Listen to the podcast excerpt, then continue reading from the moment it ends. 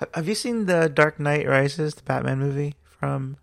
Yeah, yeah, I've seen the Batman movie. Yeah, 2012.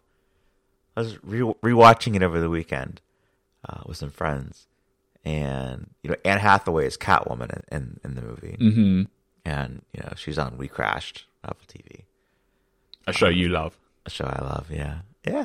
Uh, but I, I I noticed that she she has a friend in the movie. Catwoman has a friend in the movie whose name is Jen, and Jen is featured in like only a few scenes. Doesn't really play a role in the movie at all.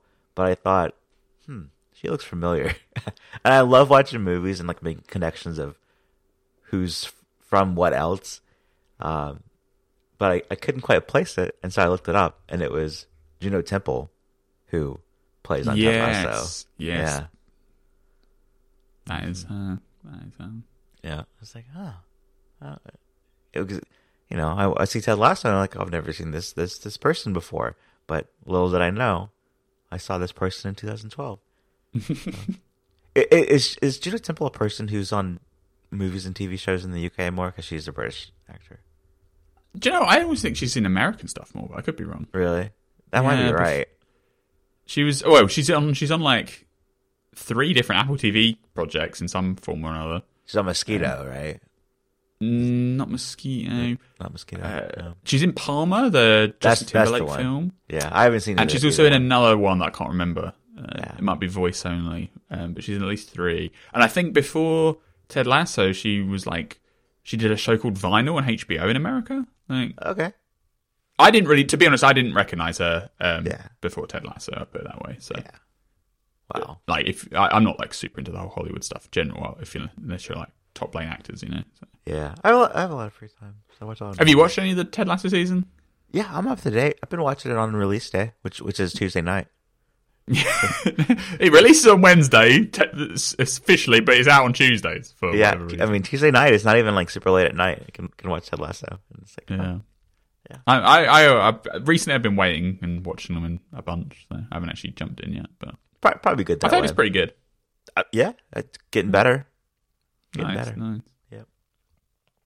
Episode episode one, you're like, oh, that's a lot. Just- They set up for the season, of course. I feel like they do that every season though. Like, Yeah, every season show, two every was season. like that as well. A lot Yeah. Yeah. Yeah, it's pretty common, but uh, yeah, it's getting better. Good, good, good, good, good. Looking Yeah. forward to Tetris on. That comes out tomorrow or out today as we really well depending on whenever. I always get confused because it's a bit like Apple um, Apple TV Plus shows coming out on Wednesday, but coming out on Tuesday. Mm-hmm. This is scheduled for Friday, but nowadays we come out on Thursdays. But anyway, Friday this week, the Tetris movie comes out on TV Plus. That looks very good, so I'm looking. forward We record on. Friday, but release the day before. Yeah, yeah, Let's we'll go with that. that. Yeah. Anyway, What what what is Apple TV Plus? Uh, why does Friday Night Baseball not have the the, the first Friday night games of baseball? I have no idea. Because today's opening day for MLB, Mhm. and there are games tomorrow as well. And it's what Yeah, the seventh of April or something like that. Whenever they It was like this last time as well. It was like a week late for whatever reason. yeah, and they end and they the end. They over. end week, a couple of week early as well. Yeah. Hmm. Yeah. Eddy Cue, come on! Now you got to pay for it, so like they ought to have all the season. Apple TV Plus. Yeah. Uh, Well, Apple Apple TV Apple Pay Apple Pay later Apple Pay later. uh, is here. speaking of things coming later, exactly. Yeah, yeah, later is here for some. In the U- U.S. only, invite only. It's the way and this is obviously originally meant to come out last year because it was announced, announced at iOS 16. WWDC. Yeah, announced WWDC, then it was delayed, um, then it was delayed some more, and now finally it's coming out in a limited rollout to select random users. Is Hmm. is the phrasing Apple says on its press release. Starting today, randomly selected users will be invited to get early access to a pre-release version of Apple Pay Later via the Wallet app. Uh, so if you want to do a buy now pay later scheme through the wallet, you can hope that you're in the randomly selected group, and they will be rolling out um, fully for US customers in the coming weeks and months. yeah. I, I am random but not select, so no, don't go here. Yeah, and in case people have forgotten, this is the thing where if you're making an online Apple Pay purchase in the Apple Pay sheet that pops up on the phone, obviously you can pay in full, or there's a little tab you can switch to pay in four installments, or sorry, uh, four. I think yeah, it's four installments over six weeks. So you pay two now, you pay two in two weeks' time, two in another two weeks, and two in another two weeks. Um, I feel like the buy now pay later stuff was a huge, huge like popular thing, especially like last year. Like Affirm and those other those other businesses was like talked about constantly as being like the next big thing, and it's kind of died away just as Apple things come out. But I think that's just the the ebb and the flow of the fad more than the practicality of it. Like if you're getting interest free payments over six weeks, there's an argument to say, well, why not use them? Uh, I mean, if you if you look into it seriously, the credit that you're getting isn't much different to a credit card, really, because like you know you're paying over six weeks, but you pay two weeks up front, and you're paying installments, whereas a credit card, you know, you, you pay off the balance 30 days later. So it kind of equals out, but you know, eligibility differs, rewards differ and stuff. Like this feature will get used because it's built into the platform, right? Like people people in the US, they make a purchase online, the Pay sheet comes pops up and it says you can pay in full or you can pay in four parts and you don't have to pay any fees on it. Like a lot of people are going to choose that option because it's convenient and cheaper.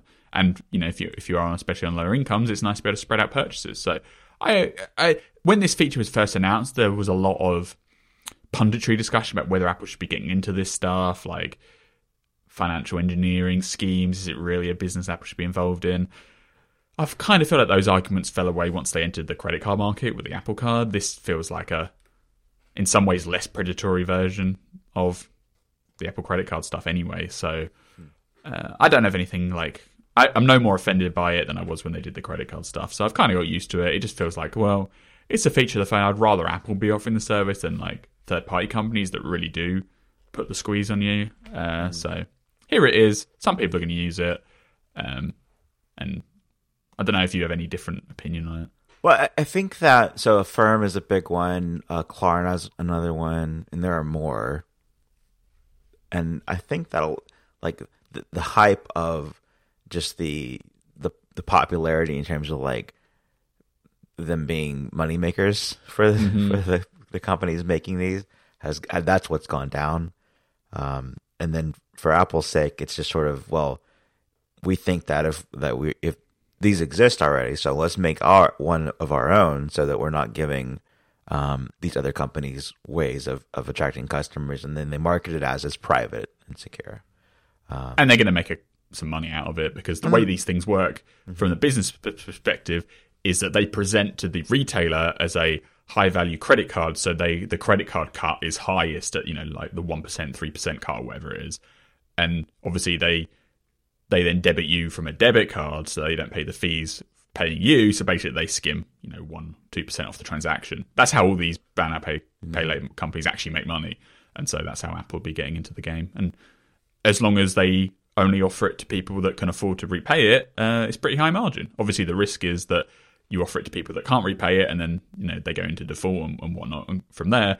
And this is interesting from a company's perspective, as this is the first big feature that comes out of their you know breakout initiative where they're yeah. taking all their financial um, services in house. So the the loan that you're getting through Apple Pay later is directly from the Bank of Apple. The mm-hmm. card that the fake card that's used is still um, associated with Goldman Sachs, but the actual yeah. like loan is on Apple's balance sheet. So when they say they have you know fifty billion dollars in cash or whatever. Now with Apple Pay Later, some of that money is getting allocated to these loan repayments, um, mm-hmm. which maybe explains partly why they're being so cautious in rolling out to you know a select group in very small amounts because they they're not risking their own money until they're sure that the uh, the system is foolproof. Yeah, and with Affirm and with Affirm especially that you know you get much longer periods you can choose, um, but maybe you'll see like six months, twelve months, and, the, and there there is interest associated and it's probably a pretty high interest rate for what it is because it's it's it's a lower threshold, you know, to, to participate for creditworthiness. Um, but that seems to be like I, I used a I bought a mattress that way several years ago, and, and well, several isn't like five, and that was that was a decent experience because it's like here's this expensive purchase, and then you you roll it out over several months. Um, with, with, the Apple Pay stuff, with Apple Pay later, um, they they do have a dollar amount I think that you can go up to. They they, they advertise. I don't. In my head, it's like two thousand, but maybe it's yeah. It's, I think there was a rumored number. I'm not sure they've like officially named it. Yeah, yeah. I think I think they might have, but um, anyway, this Apple Pay later seems like the least aggressive in terms of like. Oh, okay. It's in the press release. Sorry, a thousand dollars is the maximum. Okay, okay. Yeah, so, what's the difference? Uh, it seems like it's it's like the, the least beneficial for people because it is in such a like it's you know if you look at it in terms of like pay periods, it's like one and a half. Uh, you know, if, if it's like monthly or um, you know maybe three if it's if it's biweekly or bi-monthly. So that seems like it's not as compelling, but because it's built in, you'll just see it as an option. Then then then maybe people use it that way.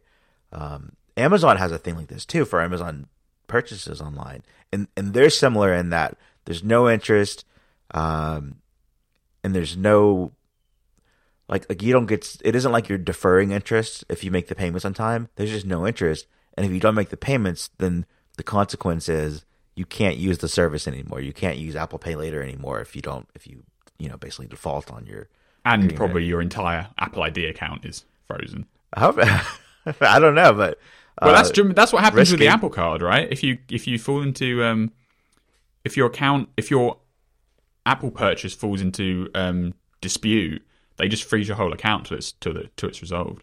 So it's rough. yeah, Um, yeah, so so it seems like, but even even with Amazon's service, you can do, I think three or six months depends on the purchase amount, and and, and, and but it's it's it's like Apple Pay Later, where it's based on you as a customer of the company. So Amazon is based on your history um, with with Amazon purchases, and, and, and so is Apple Pay Later with, with you as an Apple customer. So seems seems like the least like least beneficial, most conservative, but built in. So of course it'll it'll have some some adoption there. and anti-competitive uh, implications, I'm sure, because it's quite a big, valuable real estate to be literally in the payment sheet as one button to switch over Yeah. to paying parts, which obviously all these third-party services don't have any opportunity to be there. So I'm sure that will be a, a something that ends up at the EU's desk because they're already investigating um, the monopoly power of Apple Pay on the phone and stuff. So Yeah, this is I mean, just and- some more ammo for that for sure. Yeah, analysts are predicting that this thing just eats eats the other competitors, you know, because it is built in and it's on it's on the iPhone. But I, I tend to think that because it's it, it it could be anti-competitive, but it's not that competitive in terms of um, how long you can do this for, total amount you can do it for. There's no way to do it in stores, and other services have an in-store component where you can get approved, and you can even like put it in Apple Pay, and then Apple Pay with a virtual card for your loan. Um, so it seems like, you know, it's. I, well, I'm just curious, I'm curious, I guess, of, of of how. There's a few things here. How quickly they roll it out now that it's available to some, and then what the adoption is like. So we'll see. Uh, I like to I like to buy with with Klarna. I think Klarna's like I, I don't think there's interest there. It's just like payments over.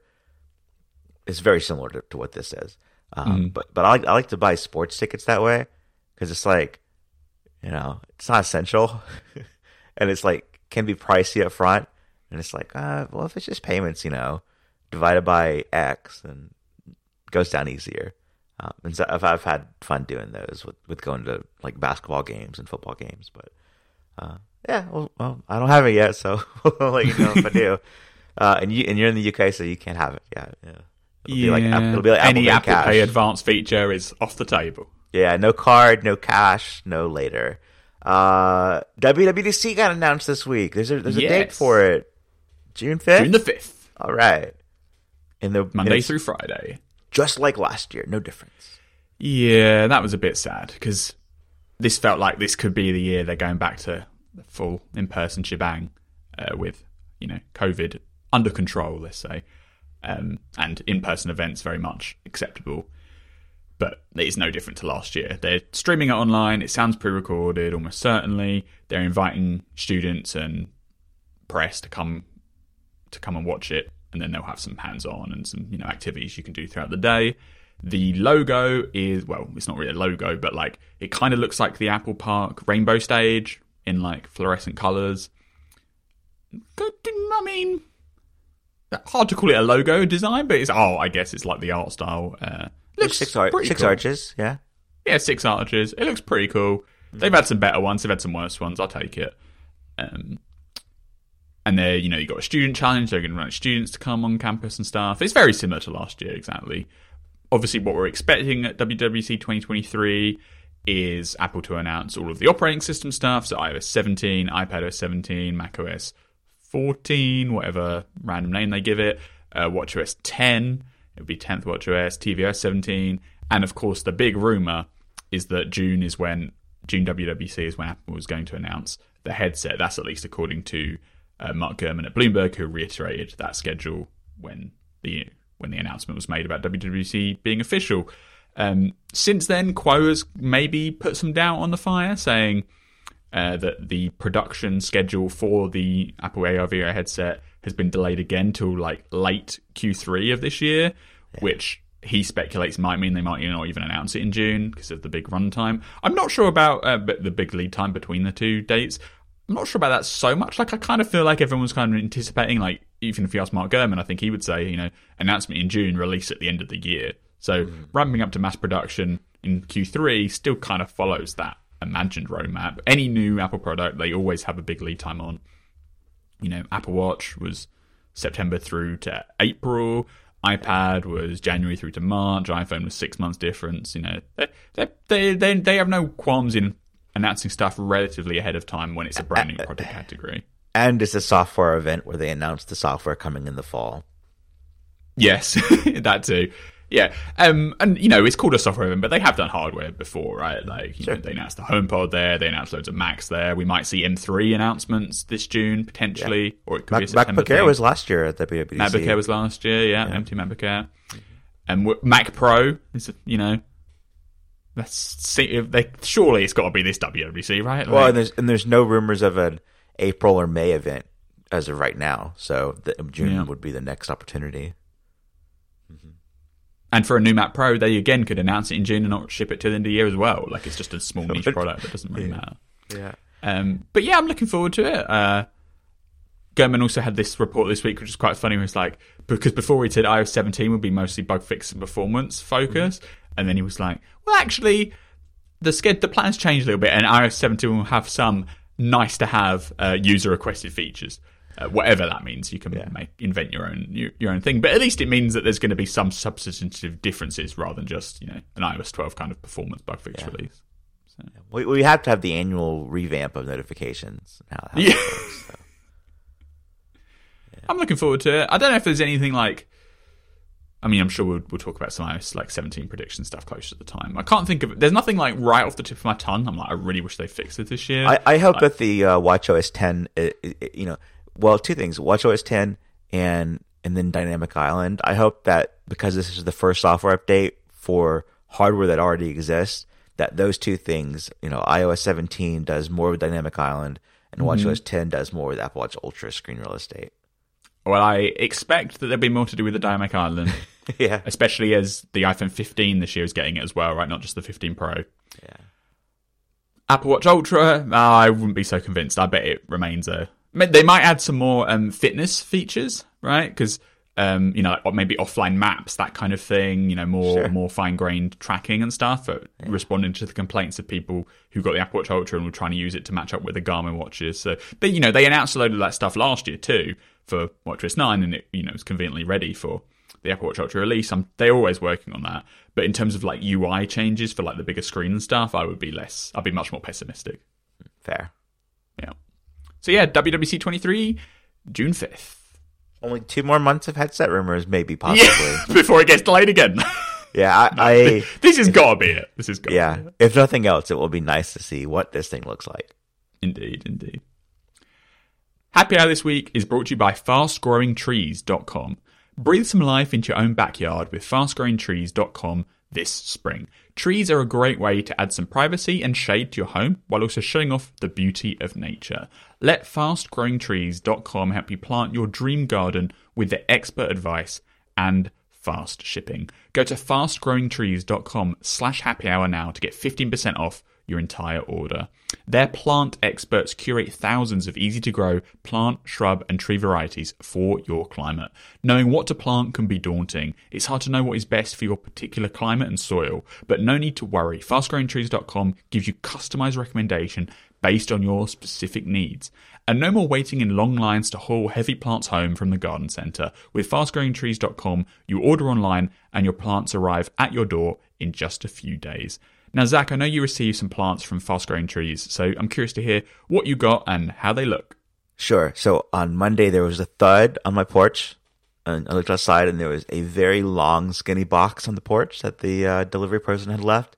And I thought, how do you fit a plant in there?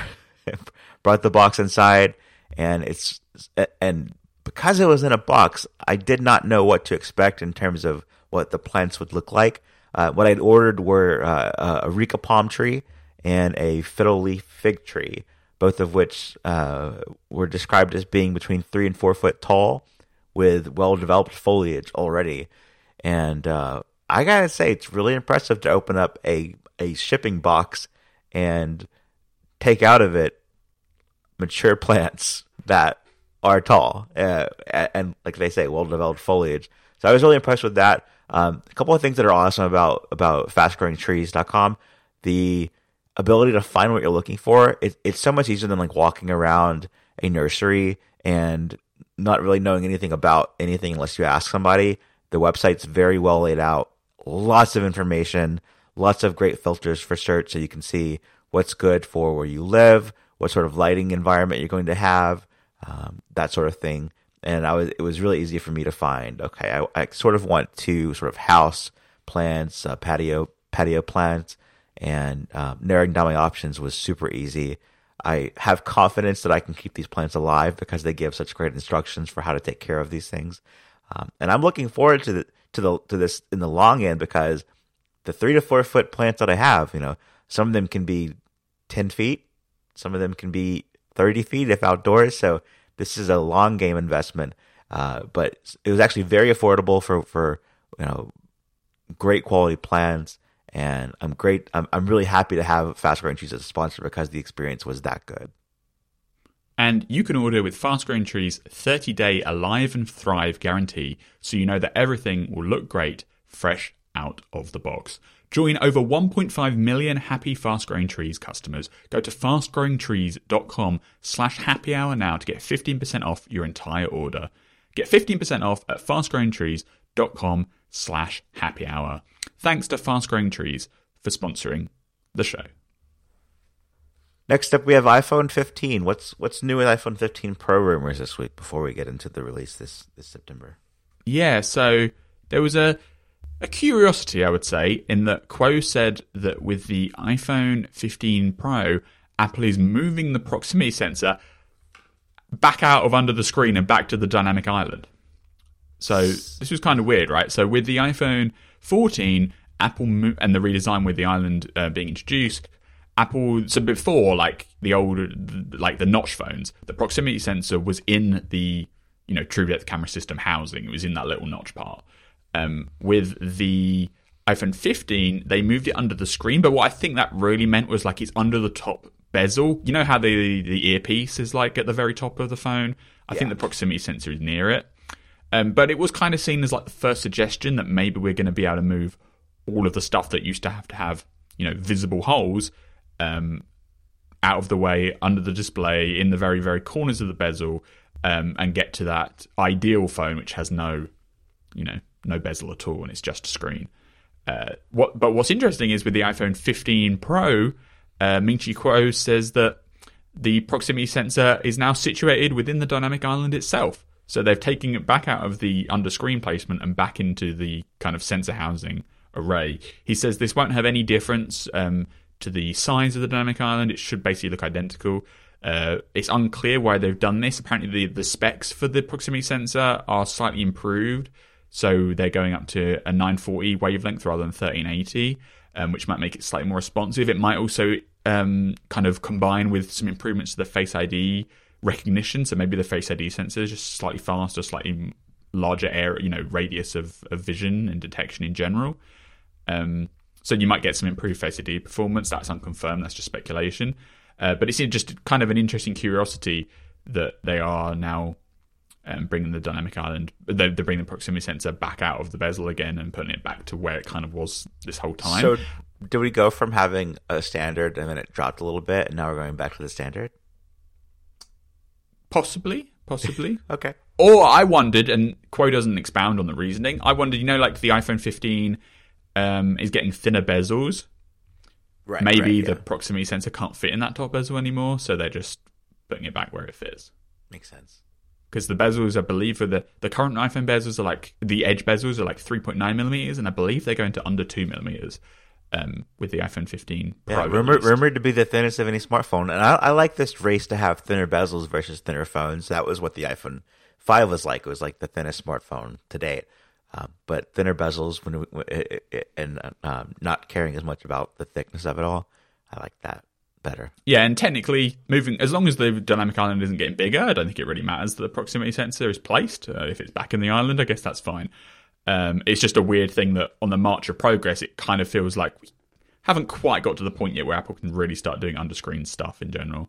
Um, but it doesn't really matter until they can get Face ID or the camera under the screen. So, Yep. kind of a non-story in that regard. Like, there's some rumors that maybe with the 16, uh, they might be able to take Face ID sensors under the screen, so you'd only have a ca- uh, only have a um, camera hole.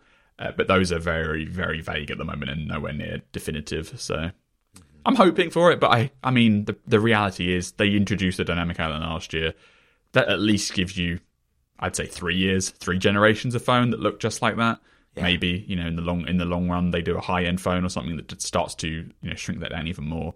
But it's just a thing where Android phones ha do ha- that rely on fingerprint recognition do have an advantage that they can just have you know pinhole cutouts for a camera and nothing else. Um, whereas the iPhone right now, because it uses face recognition, which I do like Face ID a lot, uh, it, one of the disadvantages is they just ha- they they can't take those sensors under the screen and hide them away, so you just get this bigger dynamic island area. And the other the other big thing, so that that's something probably kind of minor, um, but the other the thing about the iPhone 15 Pro that we've talked about before, and we've we've provided some information first for is the the mute switch, and there's more talk about what that could do. I think we've given maybe the most information about how it will differ in terms of appearance and function, um, and now there's there's even more talk about what it could do with customization and, and everything, right?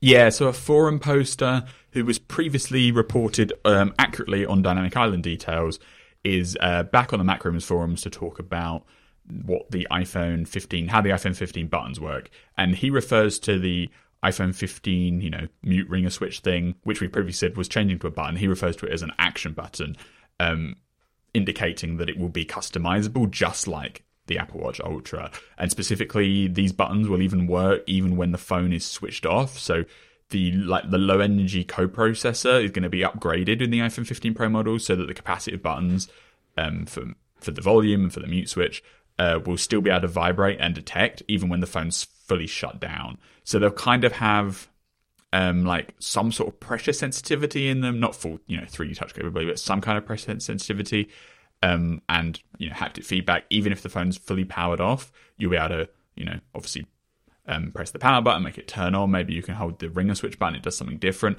And then you can imagine when the phone's fully booted up, that ringer, the the, the old physical ringer switch only would make your phone mute or unmute. Um, now it's a button. It will probably default to mute and unmute for consistency with previous models, but because they've done it with the Apple Watch Ultra, it doesn't seem out of the question that you could, you know, take a little trip to the settings app and there'll be a action button option, and you can change it maybe to rotation lock or maybe something even customizable. Uh, run a shortcut, you know, launch an app, that kind of thing. Camera shutter button would be nice. If like you look at worked- Apple Watch Ultra, and they have you know, they have some system options, right? Kind of like a mini control center, but just for one button. So, you know, they have start a workout, start a specific workout, just open the workout app, open a specific app, open a third party Flashlight. workout app, flashlight, siren, I believe, um, timers, yeah. And then you can just run an arbitrary shortcut that you've set up in the shortcuts app. You can very easily translate that experience to an iPhone and have some value because, like, the ringer switch it's a we've always talked about how it's kind of weird that Apple's the outlier in keeping a physical element around that Android phones don't offer at all. And obviously, they took the ring switch off of the iPad um, very many years ago now. So now, I, and I think there's a lot of people that don't actually use the ringer switch really. Like I leave the ringer switch permanently in mute mode and just use my phone in mute, and then I rely on the Apple Watch to give me vibrations. Right, so the physical switch on the side isn't really doing anything for me. And in fact, it's almost a nuisance because occasionally you put it in your pocket and you accidentally flick the ring switch back to non-silented and then it starts making noise again. You're like, well, that's annoying because because it's a physical switch, they can't offer a software control for it. Um, because the you know the state of the ring silent has to reflect the physical hardware. Whereas if you just change it to a stateless button, you can then make it do whatever you want. So, you know, if I had a 15 Pro in the settings, I would just set it to mute all the time, and then I can make the button do something different, and then I wouldn't have the problems of walking around and it accidentally unmuting when I didn't want it to. Um, so that's like, and and it also stops the physical failings because I have seen a fair number of reports from various people, including members of my family, that over time the ring silent switch gets loose, and so it becomes even easier to accidentally toggle its state, uh, which is ne- not great. Whereas if it's a stateless button, it's pretty hard for that to go wrong, and you can always you know disable the button in software, change the change the function of it, and do whatever you want. Uh, I don't know if you've got any ideas about what you'd like, whether you would keep it on ring silent or whether you change it to a different feature. Because I, I know I'd rather not have it as ring silent because I always leave my phone muted, but I, I can't immediately think like what I'd rather do instead. You know? Yeah, I, I just love how the the leak process works. It's just like with the iPhone Seven headphone jack going away. We learn about it so far in advance that when the thing when it actually time it gets announced, if you follow rumors, then you're like, duh, like of course that was going to happen, and you've already had the time to process like over months what it means, uh, and sort of you know what you're going to do with it. Yeah, right. You're you're just you you're no longer like, what do you mean to take away the mute switch? How this is terrible, and then you have to like eventually come around to it. We're, once again, we're doing that now. Like it feels like over the the last several weeks, we've gone from like nothing's wrong with the mute switch to like it fails and it, it triggers accidentally, and it's not. Some some people don't even use it, and I think that's those are all true. Um, I I do toggle mine and I leave my phone unmuted because I like, and and I have on the watch most alerts not going to the watch at all. I think it's right now just phone calls go to the watch for me because I like how you can have different tones for things like uh, messages for different people, and you still can't do that for the watch. Um, and I like the sound of keyboard clicking on the, the phone. And I'm not like in public, and I'm not like in an office space, so um, I think all those things are nice and, and, and private especially um, the, the camera shutter sounds, things like that. But I do mute whenever, you know, I'm I'm among company or that sort of thing, and so I, I do toggle it. But kind of like you said, a lot of times, uh, if you just ask me, even though you say like you leave it in default, default uh, muted, I do toggle it. So if you just ask me, um, I wouldn't know at any given point if it's muted or not muted, and so um, for that reason if it were in software instead. It's not essential to have it on the phone. What I would love to see is what, what I used with the iPhone 10s Max, which was that the smart battery case for that phone, and it had the button that you could click even when the screen's off, and it would launch the camera app. Mm. Um, so not just a shutter button like you can use volume for, you know, and click to take the picture, but actually launch the camera from screen off. And that would be especially useful now because with especially with the always on display, where you've got a, a state where it's the screen's visible but the camera shortcut isn't, and then you tap once more and then you then you can see the camera shortcut button, and then you long press that and you can launch the camera. Uh, it's a it's a little bit longer process, and I and I will say too with the way that the watch or me, the lock screen uh, customization works, I do go through a lot of times where I'm like, I'm pressing the camera button or I'm not quite there, and I go into customization mode, or like I'm. Oh, so you like miss the touch target, so it just edits the widgets. Yeah, I know what you mean. Yeah, I go into that edit mode a lot when I, when I don't mean to, and I think it's from from swiping and and and holding, you know. So and and I don't find that the swipe in from the right side to the left shortcut works as well as it has in the past. Uh, I don't know why, but but uh, so that button is the most reliable. But that's that's thousand percent what I would do if the button were customizable. It could just launch the camera app. Um, I know people would, would also do things with shortcuts and maybe even um, use a shortcut to launch a different camera app. But for me, I would be perfectly happy with just you click that button and the camera app opens. Even if your screen's off, it goes right to it. That would be yeah, that'd be way terrific. more useful for me than a ringer switch that I never toggle. sure, yeah, yeah. Bring it and on. then one other um, part to this report is that because all the buttons will have supposedly some sort of pressure sensitivity, it might be the case that like on the volume rocker, uh, if you press harder, it changes the volume quicker. Or maybe you can slide on the volume rocker and rather than just have to press, press, press, press, press. Um, that's an interesting, just nicety. You know, it's not going to make you buy the phone, but if you've got the phone and you've got capacitive buttons, uh, you might as well take advantage of them as much as possible. That's an iOS 17 nice to have feature. Yeah. Yeah. No, my my car steering wheel has swipe to change volume up and down, and it's it's terrible, but it's also better than when I turn it off. so, I, I, what I wish on my car was just that I had a, a volume knob I could turn, but it's not that. So, um, you, you t- either touch areas or you swipe up and down. Uh, and I and I do this swipe part enough on the steering wheel that, like I said, it's it's better than turning it off and just clicking. Um, but uh, on the phone, I don't know about that. I think like what's what's pretty standard on Android phones, I guess, is that if you you click up or down, the volume goes up or down, or if you click and hold, then it goes all the way until you let go. I think that's fine. Like, and if it's on the iPhone, if you if You you, can cop- click and hold on the iPhone, yeah. yeah, if you copied what I, what Android does has always done without a mute switch, and you just made it like, you know, volume is ten to ten to, to, to zero, and if you go below zero, then your phone then your sounds are muted as well. I think it'd be okay. What what you know what what's can be confusing is that you can have different volume levels for ringtone and alarm and the sounds on your phone. Media, yeah. Yeah. So you've got the volume control and control center, and that's for media. And then the buttons are can can be for media as well, but they can also. I guess I, I think like by default right now the the ringtone volume is only in system in, in settings. Yeah, there's a if there's a switch in settings and under sounds called change with buttons. If you have that turned on, the ringer sound also changes with the volume on the side. If you have it off, you can set a volume um, for the ringtone that's never changed. The volume on the side only controls media, which is I think how it makes sense to do it. So Yeah. that's what I always have. I have the ringtone set in settings, and then uh, the media volume is just done by the buttons on the side. Yeah. So if if it's all in software visually, then that then that's clarifying for me at least. It, it also reminds me the we talked about this last week, but the iOS sixteen point four feature where you can uh, on you can you can uh, on a phone call turn on noise cancel. What what do you call it? Uh, Voice isolation, I think. voice isolation. Yeah. yeah. That that phones have had for a long time, and then certain phones don't have anymore, and they they brought it back in the software. I think the way that you turn it on is in a phone call. You go to Control Center and you long press on on the volume, and then it's a toggle right there, as if you were doing transparency or Dolby Atmos spatial audio with with, with headphones.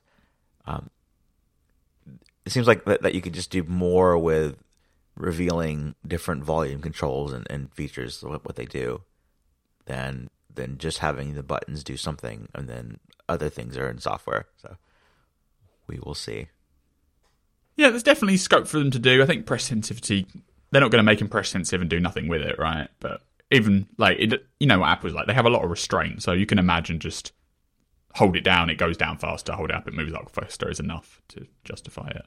And then maybe on the action button, if you like do a light press or a, like you press hard or you like double click or something, it does other stuff. Like there's definitely scope there. And the whole idea of a customizable button would be way more alien and in terms of acceptance if it wasn't for the Apple Watch Ultra that's already out that does this, right? Like hmm. if the Apple Watch Ultra didn't exist and there was a rumor that like Apple's going to offer you a customizable button, be a lot more skeptical about the whole thing Well, because pr- prior to Apple that's Watch not Ultra, really their go-to. prior to the Ultra, we did want a camera button. Now, yeah, We did. Ba- based on the smart battery case. That's what I mean. Like if you just saw the CADs of a of a ringer switch being replaced by a button last year, you know, pre Apple Watch Ultra action button situation, I feel like the go to assumption would be, oh, it's just for the camera, right? yeah, Uh, but now it's like, oh, it's an action button. It's customizable. It's just a slightly different. Um, you know, Apple's slightly more open to that kind of stuff these days. I'd say. Mm-hmm. Finally, this week, Happy Hour is also brought to you by Mkeke, the company that specializes in designing exquisite, diverse, and comfortable iPhone cases. Mkeke has been doing this a while as a top brand of iPhone cases since 2015, and they have the plaudits to show for it. They have over 1 million positive customer reviews, Amazon choice recognition, and even a climate pledge friendly certification. Of course, they have options for all of the phone models, but let's focus on their iPhone 14 Pro Max silicone case for a moment. It has raised bezels and all four corners have built-in airbags to prevent the screen and camera from getting dinged and scratched. It's MagSafe compatible with all Qi certified MagSafe chargers and car mounts. The premium silicone shell is skin friendly and feels great to the touch, with precisely pronounced volume buttons and a cutout for easy access to the mute switch on the side. And it's all manufactured in accordance with environmental standards, made with healthy and environmentally friendly materials. All materials have passed the International Carbon Neutral Certification process. Follow the link in the show notes to check out their entire range of cases. Their diverse and expansive collection means they always have something great to pair with your iPhone. Thanks to Mkeke for sponsoring the show. All right, finally, finally, Apple Music Classical has been released. Apple did a staggered rollout where the pre-order system, or available in the App Store, was based on uh, time, and so going from the eastern part of the, the world to the western part of the world, it slowly rolled out over the span of a day, and uh, that means that you got it before I did the app. Um, I don't have a lot to say on this one. It, it it's I was I was uh, what was fun for me was um you know seeing is there a CarPlay app? No, not surprising. Um, it's like like the last unknown. Um, is, is there any music I have that is already in my in, in the library for classical? And the answer to that was yes. There was a lot of it. Like it's mostly soundtracks. There were there were some songs that were like like I guess had come from uh, recommendations. Um, I know one song came from a photos memory, and I liked the song that was in it, so I saved it to my library. There was Tron Legacy soundtrack, which is Daft Punk. It's classical. Uh, Hamilton soundtrack. I Hamilton. had Hamilton. Yeah, yeah, was there. Mm-hmm. You know, cl- classical rap, I guess. Uh, but there wasn't. There wasn't a Christmas. There was also what. What have you played? Like recently played? Play again just like the music app has. And for that, it went. It, there was much more. It was like um, Christmas carols showed up as classical. Um, my my Apple Music replay from 2015 was there. So I guess there was I played more classical then than than any other time. Uh, but but that was kind of the extent, extent of the app for me. Honestly, I, I, I had my fun. I, I played around with it. I looked at the user interface, and it's now I, have reached the status quickly where it's not on my phone anymore. Yeah, like yeah. we are not the target market for this no. application. Um, I, and we wouldn't have. I wouldn't know what to add to the library, to be honest, if uh, it didn't already have some stuff preceded from Apple Music library. Because the way that the app works is it literally it mirrors a subset of your Apple Music library. It just whatever it assumes is classical is available there, and it's also available in Apple Music. So it's kind of weird that like you can add songs in classical, it appears in Apple Music, and if you delete a song in classical, it also deletes it from Apple Music catalog. So, so let's say Hamilton is a, is a let's say you don't consider Hamilton to be a classical music, right? But you you do want to use the classical app in general. You can't remove Hamilton from Apple Music Classical without it also being removed from Apple Music. It's weirdly tied together like that. Um, yeah, it, it kind of feels like something where when you first set up the app, it should like import your classical music from Apple Music, but not hmm. necessarily always keep it in mirrored step. Like, is it this this whole this just kind of circles around the big question, which is like, why does this have to be a separate application the, at all? Like, it's it's such a bizarre thing, and I'm not the target market. As I said, I don't really listen to classical music. I had like three albums total in there, and one of them was Hamilton. So there you go. But like, you explore the app, it doesn't feel different enough to be worthy of a wholly separate standalone icon on the home screen with similar but different UI and confusingly overlapping library functionality and then different features across the board. Like you mentioned no CarPlay. So if you do love classical music but you're in the car, well, Apple's only solution right now is to just use Apple Music like ever. Uh, there's no Apple TV app. So if you like classical music, you can't listen to it on the TV. And on the TV, the the TV uh, the Apple TV box is is one of the most common things that people use to get like spatial audio in their like living room home theater system. Yeah. Um, and they're making a big deal about this with the classical music having thousands of options, and you can get lossless streaming through classical music, uh, the classical app as well. But you're on Apple TV OS. There's no classical version either, so that, that's like, well, where just... that's where it makes most sense for me to have the app because on, on the Apple TV, it's got a it's got maybe like one of the best music clients for for Apple Music. It's easy to to navigate. It's it looks nice. Yeah. It looks nice. It's well featured. And so if you took that same thing but you made it classical and it was like like, like um, you know, other apps optional to, to to put on your Apple TV. That would make a lot of sense. Maybe maybe they'll do that. Maybe that's one of the things they'll prioritize. But I But think why the didn't they just put the classical in the classical part of the Yeah. Apple Music app? Like that's what befuddles. It feels like a tech, like a tech stack problem. Like I feel like the because you use the app and it apes the Apple Music UI, but it's not the same. Like Mm-hmm. a dumb example is that I noticed almost immediately. If you're scrolling around in Apple Music Classical and you try and go back a page, you know, like how you can like, you know, if you're in a navigation stack, you go like swipe on the edge to go back. Well, in the general system, you can do that whenever you want. But in the classical app, for what some bizarre reason, if you're if the table view, like if the list is currently animating its scroll, you can't go back with a swipe. You have to stop the the list from moving before you can swipe. Hmm. It's like why? Because it's like it's not. It's clearly not the same UI framework that the Apple Music app uses, even though it looks very similar. And in some ways, it's better in that I feel like it's slightly faster for stuff to load. Like you click around and then like the page is loading quicker than Apple Music, which I feel like isn't the fastest app in the world, but classical seems to be a bit quicker. It's almost like they have a separate like content delivery system for classical compared to main Apple Music. I think what's happened, this is just a theory. I think they've taken the Primephonic app, which used to exist, and then they've reskinned it to look like Apple Music. That's I think that's right. I think that um, we found a lot of code references that's that's like Primephonic that hasn't even been changed, like references to years and things like that. Yeah. that are in this app, uh, and, and so that that, make, that that that makes sense. Because little things like, for instance, there's no context menu support in the entire application. Anything app in the Apple Music app, you can long press on it and it pops up with a little menu of options. You do it in classical, nowhere does it actually pop up any menu at all.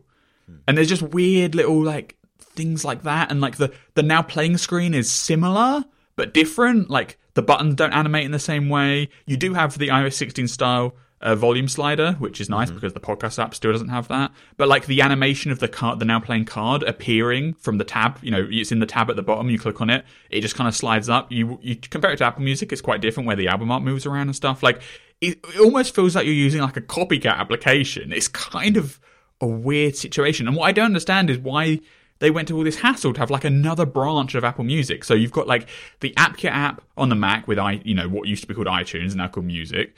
You've got the web version, which they're basically adopting to be used for um, Windows as well. You've got the kind of like TV version that isn't the tvOS version that runs on, you know, uh, Roku sticks and Samsung Smart TVs and LG Smart TVs. You've got like the Apple Music on iPhone. You've now got Apple Music Classical, which is different because it also doesn't, and because it's different, it also doesn't have a Mac version or an iPad version, and even basic features like downloading for offline. Can't do it in Apple Music Classical. You can only stream for who knows why. There's no shuffle option. There's no shuffling features. Like it's such a weird blend. There's no Siri support. If you try and ask Classical to play music with Siri, it just doesn't let you do it. And I don't think these are things that they're gonna like necessarily keep in like catch up with the main app. Like I feel like it's always going to be behind, just like the music app on the Mac is always behind music on the iPhone. And there's no like lyrics view. Like it's kind of, it just feels like they've made the wrong choice and like they've come with a tech stack of Primephonic and they've put a UI skin on it. Whereas what I really think they, and I'm sure they consider this and they must have said no for some reason, is like just have a music tab called classical and you can like optionally enable it. And if you go into the main classical app, then you can have the extra metadata and stuff show up when you click on an album. Or if you click on a classical album in the main music app, it would launch the slightly different now playing experience with the multiple lines of text and the and the metadata information and the full, you know, playing from and composer details and stuff. Like the extra information they have exposing classical doesn't feel like it's enough to justify an entirely different application with all the downsides of like it mostly not working like the main app. Because now, hmm. you know, let's imagine iOS 17 rolls around.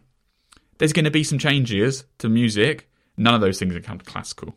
They, they're gonna. It's gonna. If they even if they want to make it work like Apple Music in every single way, it's gonna take them years to catch up. Like it took them three years to launch this, and it's already behind. In iOS 16.4, they made it so your little profile icon in the Apple Music app is visible in every single tab at the top right. Yeah, classical, no. In fact, there's no profile at all anywhere. Like it's, it's, it's so bizarre. It's like a. I don't get it. I really don't get it.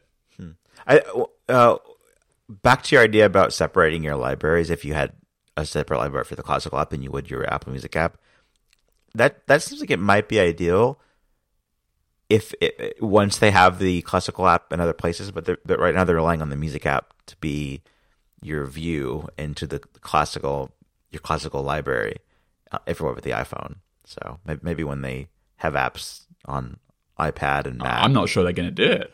Yeah, me neither.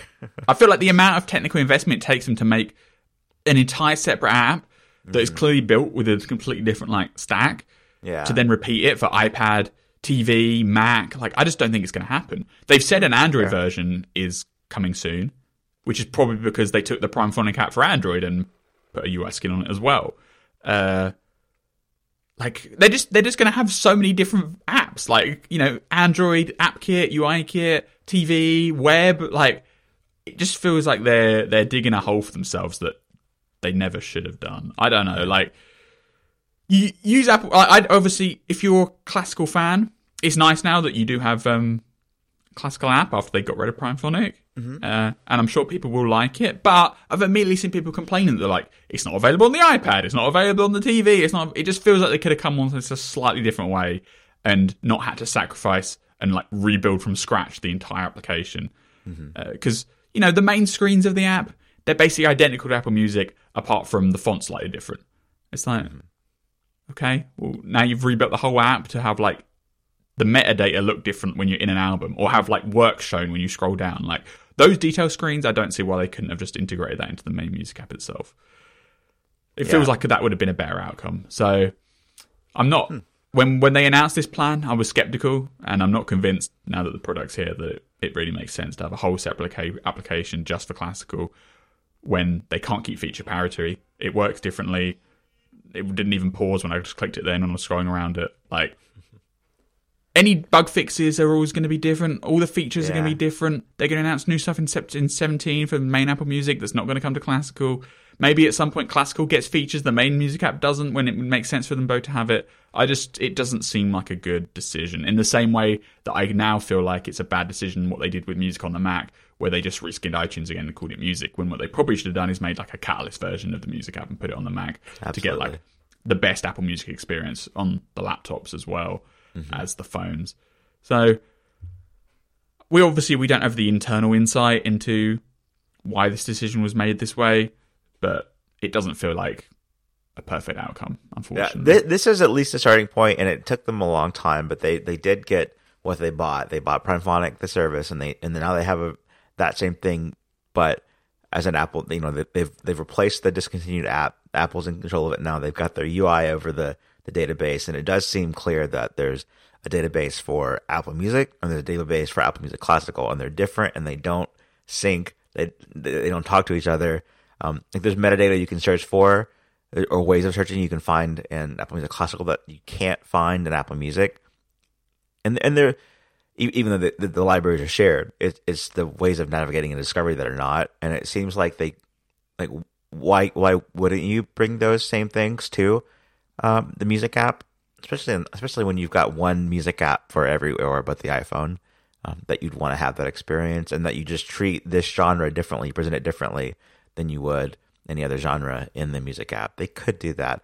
Um, Well, and you know, like how the music app has all the queue features, so you can like play next, play Yeah. later.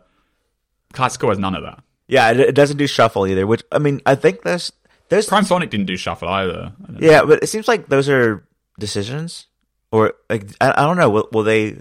Same thing with the profile features. Like You can't tell me that the like setting up a playlist is a if you like I, I don't know.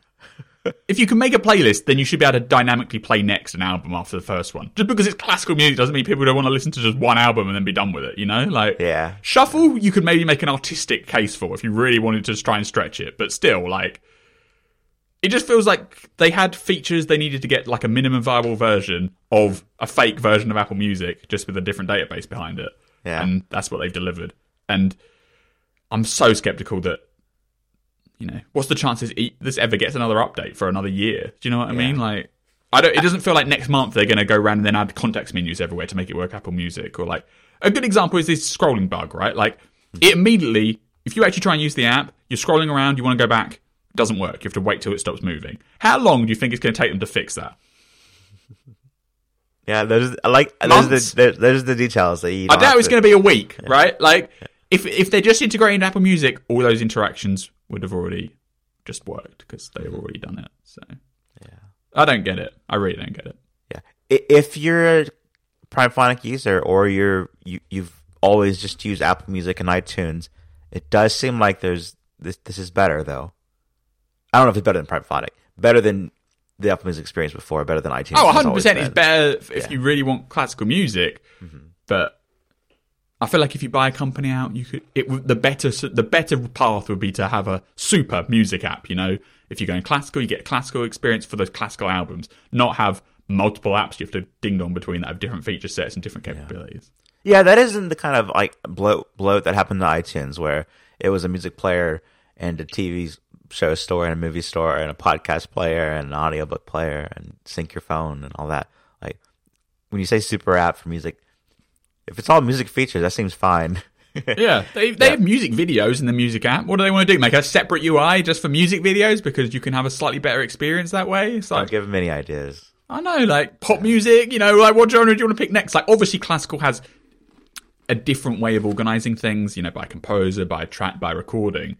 And probably, if, if you want me to be cynical, this all comes down to the fact that like the Apple Music database is built on like the iTunes stack from 20 years ago, and it doesn't have those, you know, the database doesn't have that support to organize the content that way. so yeah. they had to make a wholly, you know, they had to build it off the Primephonic database and then build the whole UI again to I basically. mean, that's like the it. practical. That's what like, the practical difference is here. Is Yeah. is that? Yeah. It's just navigation hierarchy almost. Hmm. But I don't. I, whatever. This is what it is.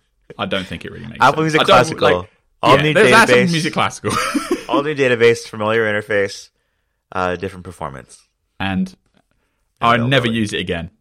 It's not because, but I would never use it again if it was the best app in the world. I just don't really care about Yeah, right, music. right, right. Yeah, yeah. Well, uh, uh, it's here. I do like that they that in books and and classical they use serif fonts, and then everywhere else they use sans serif fonts. Like I, it's such a it's such a small thing, but I it's it's an effect that I like. You know, classes of the place. That's that's all we. I think that's all we have for classical. Yeah. Yeah. yeah. Until they until they release the Android app, then we'll say that. The Android app has crossfading. It will. the Android app will the Android app will just be it'll be the music app. They'll they'll actually do the super app that They'll way. do the right thing. Yeah. yeah, they'll they'll figure out how to merge the, the two databases, and the iPhone will always be separate. All right, that is the Happy Hour podcast for this week. If you enjoy the show, please subscribe or follow. You can subscribe to the ad-free version in Apple Podcast for five dollars a month or fifty dollars per year. That helps direct uh, directly support us. We appreciate everyone who supports our sponsors as well. If you have any feedback, you can email Benjamin and I together at happyhour at 9to5mac.com. You can follow me on Twitter at ApolloZac or on Mastodon at lunarpunk.social. Benjamin, you're on the internet at, BZA Mayo. and we will be back next week. Bye, everybody. Bye bye.